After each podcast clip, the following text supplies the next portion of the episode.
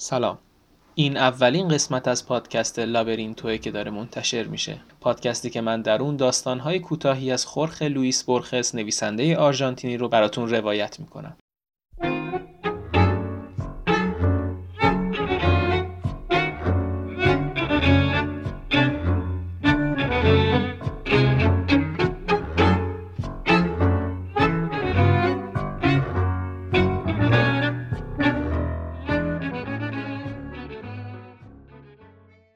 داستان اولی که انتخاب کردم سعی کردم داستان خیلی داستان پیچیده ای نباشه سیر روایی قوی تری داشته باشه و جزو داستانهایی که برای خودم جذاب بوده. اسمش اینه نماز برای آرامش روح آلمان که از کتاب داستان جنگجو و دوشیزه اسیر که ترجمه آقای مانی صالحی علامه هست می‌خونم.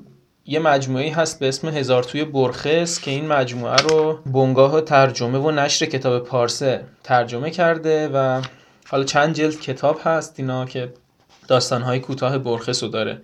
خب من داستان رو شروع می‌کنم.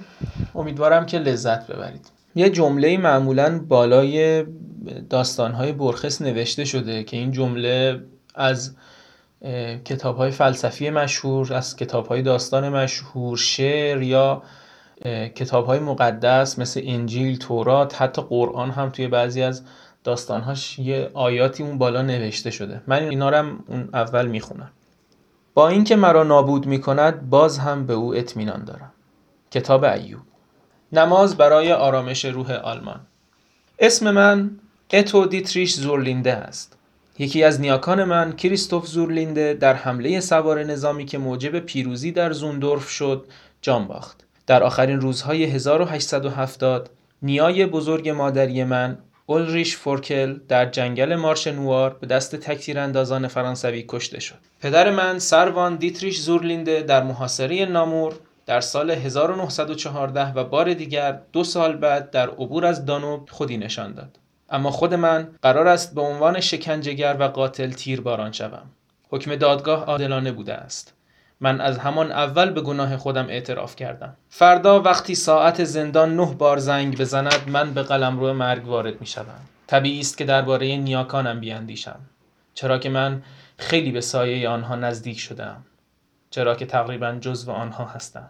من در حین محاکمه که خوشبختانه کوتاه بود حرف نزدم. توجیه کردن عملکرد خودم در آن مرحله موانعی بر سر راه صدور حکم دادگاه ایجاد می کرد و باعث می شد ترسو جلوه کنم. اکنون اوضاع تغییر کرده است. در شب پیش از اعدامم می توانم بدون ترس و واهمه حرف بزنم. من تمایلی به بخشیده شدن ندارم زیرا احساس گناه نمی کنم اما دلم می خواهد که درک شوم. آنهایی که به حرفهای من توجه کنند تاریخ آلمان و تاریخ آینده جهان را درک خواهند کرد. می‌دانم که مواردی مثل مورد من که اکنون استثنایی و تکان دهنده است خیلی زود عادی می شوند. من فردا می میرم اما نمادی هستم از نسلهای آینده. من در سال 1908 در مارینبورگ به دنیا آمدم. دو عشق، موسیقی و ماورا طبیعه که اکنون تقریبا از یاد رفتهاند به من امکان داد تا با سالهای وحشتناک متعددی با شجاعت و حتی شادمانی روبرو شوم. من نمی‌توانم همه ولی نعمتهایم را فهرست کنم اما دو اسم هست که نمی‌توانم به خودم اجازه جا انداختن آنها را بدهم برامس و شوپنهاور. همچنین من مکررا به شعر پناه بردم. پس به این دو اسم یک اسم آلمانی وار قولاسای دیگر را هم اضافه می کنم. ویلیام شکسپیر اوایل الهیات مسیحی برایم جاذبه ای داشت اما با شناختن شوپنهاور با آن مباحث سریحش و نیز با شناخت شکسپیر و برامس و گوناگونی بیپایان دنیاهایشان برای همیشه از آن طریقت موهوم روی گردان شدم و از مسیحیت هم امیدوارم هر کس که گرفتار ترس و سرگشتگی و حیرت شده یا دلش از شفقت و قدرشناسی میلرزد و با فرازهایی از آثار این مردان متبرک آرامش پیدا کرده هر کس که این گونه متأثر شده بداند که من هم روزی مثل آنها آرامش یافته بودم من پلید و منفور نیچه و اشپنگلر در سال 1927 وارد زندگی من شدند. یک نویسنده قرن هجدهم می‌گوید که هیچ کس نمی‌خواهد چیزی به معاصرانش مدیون باشد. برای آزاد کردن خود از نفوذی که احساس می کردم سخت و سنگین است مقاله ای نوشتم با عنوان اشپنگلر و در آن اشاره کردم که روشنترین نمونه تاریخی برای آن خصلت هایی که اشپنگلر آنها را فاوستی می‌خواند درام چند وجهی گوته نبود بلکه بیشتر شعری بود که 20 قرن پیش نوشته شده بود. آوای طبیعت. با این حال صداقت و همچنین بنیادگرایی آلمانی و نظامی فیلسوف تاریخمان را منصفانه و برحق می دانستم و در سال 1927 به حزب پیوستم. درباره سالهای نوآموزی هم چیز زیادی نمی‌گویم. آن سالها برای من دشوارتر از خیلی های دیگر بود. زیرا با وجود این واقعیت که کمبود شجاعت نداشتم هیچ میلی به خشونت احساس نمی کردم. با این حال متوجه شدم که ما در آستانه عصر جدیدی هستیم. و این عصر جدید همچون سالهای اولیه اسلام یا مسیحیت مردان جدیدی را میطلبد همرزمانم به طور فردی در نظرم نفرت انگیز بودند. بیهوده تلاش کردم تا خودم را توجیه کنم که به خاطر هدف والایی که همه من را دور هم جمع کرده ما دیگر افرادی عادی نیستیم. علمای الهیات ادعا می کنند که اگر توجه خداوند حتی یک لحظه از دست راست من که اکنون در حال نوشتن است باز گرفته شود این دست در هیچی و پوچی غرق می شود انگار که با آتشی بینور نابود شده باشد. من می‌گویم بدون رحمت الهی هیچ کس نمی‌تواند وجود داشته باشد. جرعه آب از لیوانی بنوشد یا تکه نان را ببرد. این رحمت الهی برای هر کس متفاوت است. من منتظر آن جنگ محتوم و اجتناب ناپذیری ماندم که ایمانمان را امتحان می کرد. برای من همین کافی بود که بدانم سرباز آن جنگ خواهم بود. زمانی از این می ترسیدم که مبادا بزدلی انگلیس و روسیه ما را ناامید کند. بخت و اقبال یا تقدیر آینده دیگری را برای من رقم زد در اول مارس 1939 شب هنگام در تیلسیت آشوبهایی به پا شد که روزنامه ها آن را گزارش نکردند در خیابان پشت کنیسه یهودیان دو گلوله پای مرا سوراخ کرد و باید آن را قطع می کردند. چند روز بعد لشکرهای ما وارد بوهمیا یا چکسلواکی شدند. وقتی بلندگوها این خبر را اعلام کردند من در آن بیمارستان زمینگیر بودم و سعی می کردم خودم را در کتابهای شوپنهاور غرق کنم و دردهایم را فراموش کنم. روی لبه پنجره گربه فربه بزرگی میخوابید. نمادی از سرنوشت پوچ من. در جلد اول کتاب تفننات و متممات اثر شوپنهاور یک بار دیگر خواندم که همه چیزهایی که ممکن است برای کسی پیش بیاید از اولین لحظه تولد تا لحظه مرگش توسط خود او از پیش تعیین شده است بدین ترتیب همه نادانی ها و قفلت ها عمدی است همه برخوردهای اتفاقی در کاری از قبل ترتیب داده شده. هر توهینی عملی مبتنی بر پشیمانی است. هر شکستی پیروزی اسرارآمیز است. هر مرگی خودکشی است. هیچ تسلایی زیرکانه تر از این اندیشه نیست که بدبختی هایمان را خودمان انتخاب کردیم.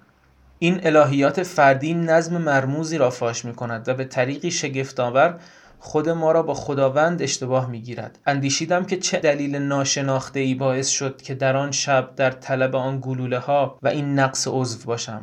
ترس از جنگ نبود. این را می‌دانستم. چیزی عمیقتر بود. بالاخره فکر کردم که فهمیده ام به خاطر یک مذهب مردن آسانتر است از اینکه همه احکام و شعائر آن مذهب را به طور کامل به جا بیاوریم. نبرد با حیوانات درنده خونخوار در افسوس آسانتر است از پولس رسول بنده عیسی مسیح بودن. یک عمل واحد سریعتر است از همه فرصتهای آدمی. نبرد و پیروزی آسانتر است. مسئولیت های راسکولنیکوف دشوارتر از مسئولیت های ناپلئون بود. در هفتم آوریل 1941 من معاون اردوگاه کار اجباری تارنوویتس شدم. اجرای وظایفی که با آن مقام همراه بود چیزی نبود که خوشایند من باشد اما هرگز به خاطر غفلت گناهی مرتکب نشدم. ترسو خودش را در میان شمشیرها نشان می‌دهد. مرد دلرحم مرد با شفقت به دنبال امتحان پس دادن با تحمل زندانها و درد و رنج دیگران است. نازیسم ذاتا و اصالتا عملی اخلاقی است. دورانداختن انسان کهنه‌ای که فاسد و تبار شده است برای جایگزین ساختن انسان نو. در هنگامه نبرد در میان غریب و فریاد فرماندهان چنین استحاله رایج است ولی در یک سیاهچال ناهنجار معمول نیست. جایی که دلسوزی موزیانه ما را با قواعد کهن لطافت و محبت وسوسه می کند من این واژه محبت را به سادگی نمی نویسم محبت از جانب مرد برتر گناه اصلی زرتشت از دیدگاه نیچه است. خود من اعتراف می‌کنم تقریبا مرتکب آن شدم وقتی شاعر مشهور داوود اورشلیم از برسلاو را نزد ما فرستادند. اورشلیم مردی پنجاه ساله بود. توهیدست از ثروت این جهانی. رنج کشیده انکار شده بدنام شده. نبوغ خود را وقف سرودن اشعاری شادمانه کرده بود. فکر می‌کنم به یاد میآورم. آلبرت سورگل در کتاب بزرگان زمان او را با ویتمن مقایسه کرده بود. این مقایسه خوشایندی نیست ویتمن جهان را همانطور که هست می ستاید به شیوهی که جامع و فراگیر و عملا بی و بیطرف است اورشلیم از کوچکترین چیزها هم با عشقی بسیار دقیق و موشکافانه شاد می شود او هرگز به کلیگویی و فهرست برداری سر فرود نمی آورد. من هنوز می توانم بسیاری از ابیات آن منظومه عمیق و پرمحتوایی را از بر بخوانم که تسیانگ نقاش ببرها نام دارد و به راستی با ببرها نقشدار شده است. از قبرهای خاموش خطخطی انباشته شده و همه جا به ببرها پرداخته است. همچنین هرگز حدیث نفس صلیب گلگون با فرشته سخن می‌گوید را فراموش نمی کنم که در آن یک نزولخور لندن قرن شانزدهم در حال مرگ بیهوده میکوشد تا خود را تبرئه کند و هرگز گمان نمی‌برد که توجیه و علت نهانی برای زندگی او این است که یکی از مشتریانش که فقط یک بار او را دیده و حتی از آن یک بار هم هیچ خاطره این ندارد برانگیخته تا شخصیت شایلوک را خلق کند. داوود اورشلیم مردی با چشمهای به یاد ماندنی پوست رنگ پریده و ریشی تقریبا سیاه با اینکه به طایفه اشکنازی های فاسد و منفور تعلق داشت نمونه ای بود از یهودیان سفاردی. من نسبت به او سختگیر بودم. اجازه نمی‌دادم احساس شفقت و محبتم یا شهرت او مرا نرم کند. سالها پیش از دیدن داوود اورشلیم دریافته بودم که هر چیزی در این دنیا می‌تواند بذری برای جهنمی محتمل باشد. چهره‌ای، کلمه‌ای، قطبنمایی، آگهی برای سیگار. هر چیزی می‌تواند آدم را دیوانه کند اگر نتواند آن را از ذهنش بیرون کند. آیا آدم دیوانه نیست اگر دائما نقشه اتریش را جلوی چشم ذهنش داشته باشد؟ من تصمیم گرفتم این اصر را در رژیم غذایی تنبیهی اردوگاهمان به کار بگیرم. در اواخر سال 1942 اورشلیم دیوانه شد و در اول مارس 1943 موفق شد خودکشی کند. نمی‌دانم آیا اورشلیم این را درک می کرد که اگر من او را نابود کردم به خاطر این بود که رحم و شفقت خودم را نابود کنم؟ از نظر من او یک انسان نبود. حتی یک یهودی هم نبود. او به نماد حوزه منفور از روح من تبدیل شده بود. من با او رنج کشیدم با او جان سپردم و به نوعی با او گم شدم. برای همین بود که من سنگدل و سازش ناپذیر بودم. در این ضمن روزهای غرورآمیز و شبهای با شکوه جنگی هیجان انگیز ما را در کام خود فرو برد. هوایی که نفس میکشیدیم احساس هیجانی بود که عشق را تداعی می کرد مرهمی نیروبخش و نوعی وجد و سرور در خون ما بود انگار که اقیانوس ناگهان نزدیک شده باشد. در آن سالها همه چیز متفاوت بود حتی طعم خواب آدم. هیچ کس نیست که آرزومند کمال یعنی مجموعه تجربه هایی که انسان قابلیت و ظرفیتشان را دارد نباشد. هیچ کس نیست که از مقبون شدن و محروم ماندن از بخشی از آن میراث بینهایت نترسد. اما نسل من همه میراثش را گرفت زیرا ابتدا پیروزی به او داده شد و سپس شکست. در اکتبر یا نوامبر 1942 برادرم فردریش در دومین نبرد العلمین روی شنهای مصر کشته شد. چند ماه بعد در یک بمباران هوایی خانه‌ای که در آن به دنیا آمده بودیم نابود شد. بمباران هوایی دیگری در اواخر سال 1943 آزمایشگاه مرا نابود کرد. رایش سوم که در سراسر قاره های پهناور تعقیب می‌شد در حال مرگ بود. دست او بر ضد همه بشریت بلند شده بود و دست همه بشریت بر ضد او. آنگاه واقعی قابل توجهی رخ داد و اکنون فکر می کنم که آن را می‌فهمم. گمان می کردم قابلیت آن را دارم که جام خشم را تا ته بنوشم اما وقتی به درد آن رسیدم مزه غیر ای متوقفم کرد. مزه اسرارآمیز و تقریبا ترسناک شادمانی و خوشبختی. چندین توضیح را بررسی کردم. هیچ کدامشان قانعم نکرد. اندیشیدم من از شکست احساس خورسندی می کنم زیرا در خفا گناه خودم را می‌دانم و فقط مجازات شدن می تواند مرا نجات دهد و رستگار کند. آنگاه اندیشیدم من از شکست احساس خورسندی می کنم فقط چون شکست فرا رسیده است. چون تا بی نهایت با همه اعمالی که هست بود و خواهد بود مربوط است. چون نکوهش یا محکوم کردن حتی یک عمل حقیقی کفرگویی و اهانت به کائنات است. همانطور که می‌گویم آن بحث ها را آزمایش کردم و نهایتا به مبحث حقیقی رسیدم. گفته شده که همه انسان ها یا پیرو ارسطو به دنیا میآیند یا پیرو افلاتون مثل این است که گفته شود هیچ بحث و جدل نظری مجردی نیست که نمونه ای از بحث و جدل میان ارسطو و افلاتون نباشد. در گذر از قرنها و سرزمینها البته اسمها گویشها و چهره ها تغییر می کند اما دشمنان ابدی تغییر نمی کنند همینطور هم تاریخ ملت ها تداوم و انسجامی پنهانی را ثبت و ضبط می کند.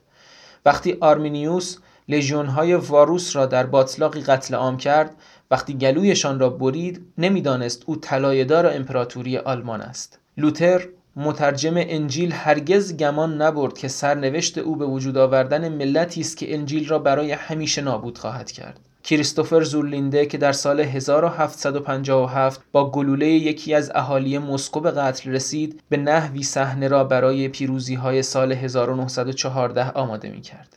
هیتلر فکر می کرد به خاطر یک ملت می جنگد اما او به خاطر همه ملت ها می جنگید حتی به خاطر ملت هایی که به آنها حمله کرد و مورد تنفرش بودند. اهمیتی ندارد که نفس یا خیشتن او از آن بیخبر بود. خون و اراده او می‌دانست. جهان به خاطر یهودیت و به خاطر آن بیماری یهودیت که به ایمان به مسیح است در حال مرگ بود. ما خشونت و ایمان به شمشیر را به جهان عرضه کردیم. آن شمشیر ما را کشت و ما مثل آن جادوگری هستیم که هزار تویی می‌سازد و مجبور می شود تا آخر عمر در آن سرگردان بماند. یا مثل داوود که برای مرد غریبه به داوری می نشیند و او را به مرگ محکوم می کند و آنگاه این وحی به او می رسد که تو همان مرد هستی. خیلی چیزها هست که باید نابود شود تا نظم نوین برقرار شود. اکنون می‌دانیم که آلمان یکی از آنها بود. ما چیزی بیشتر از زندگیمان را دادیم. ما زندگی کشور محبوبمان را دادیم. بگذار ادعی لعن و نفرین کنند و ادعی اشک بریزند.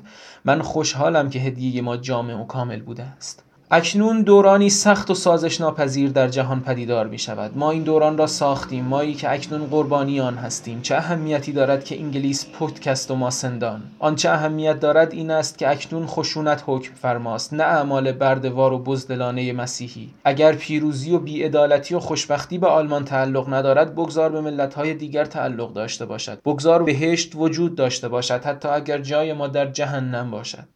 من به چهره خود نگاه می کنم تا بدانم که هستم. تا بدانم ظرف چند ساعت وقتی با فرجام کارم روبرو می شوم چه رفتاری از خود نشان می دهم ممکن است جسمم احساس ترس کند. خود من ترسی ندارم.